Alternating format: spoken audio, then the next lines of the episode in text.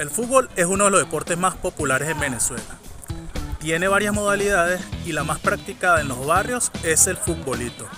Sin embargo, el futsal, una modalidad de más competencia, desde los años 90 se ha convertido en uno de los más practicados dentro del país.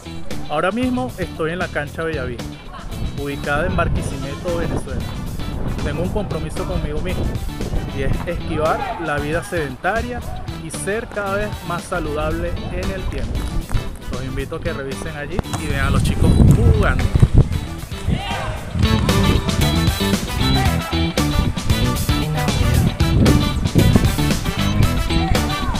Saludos.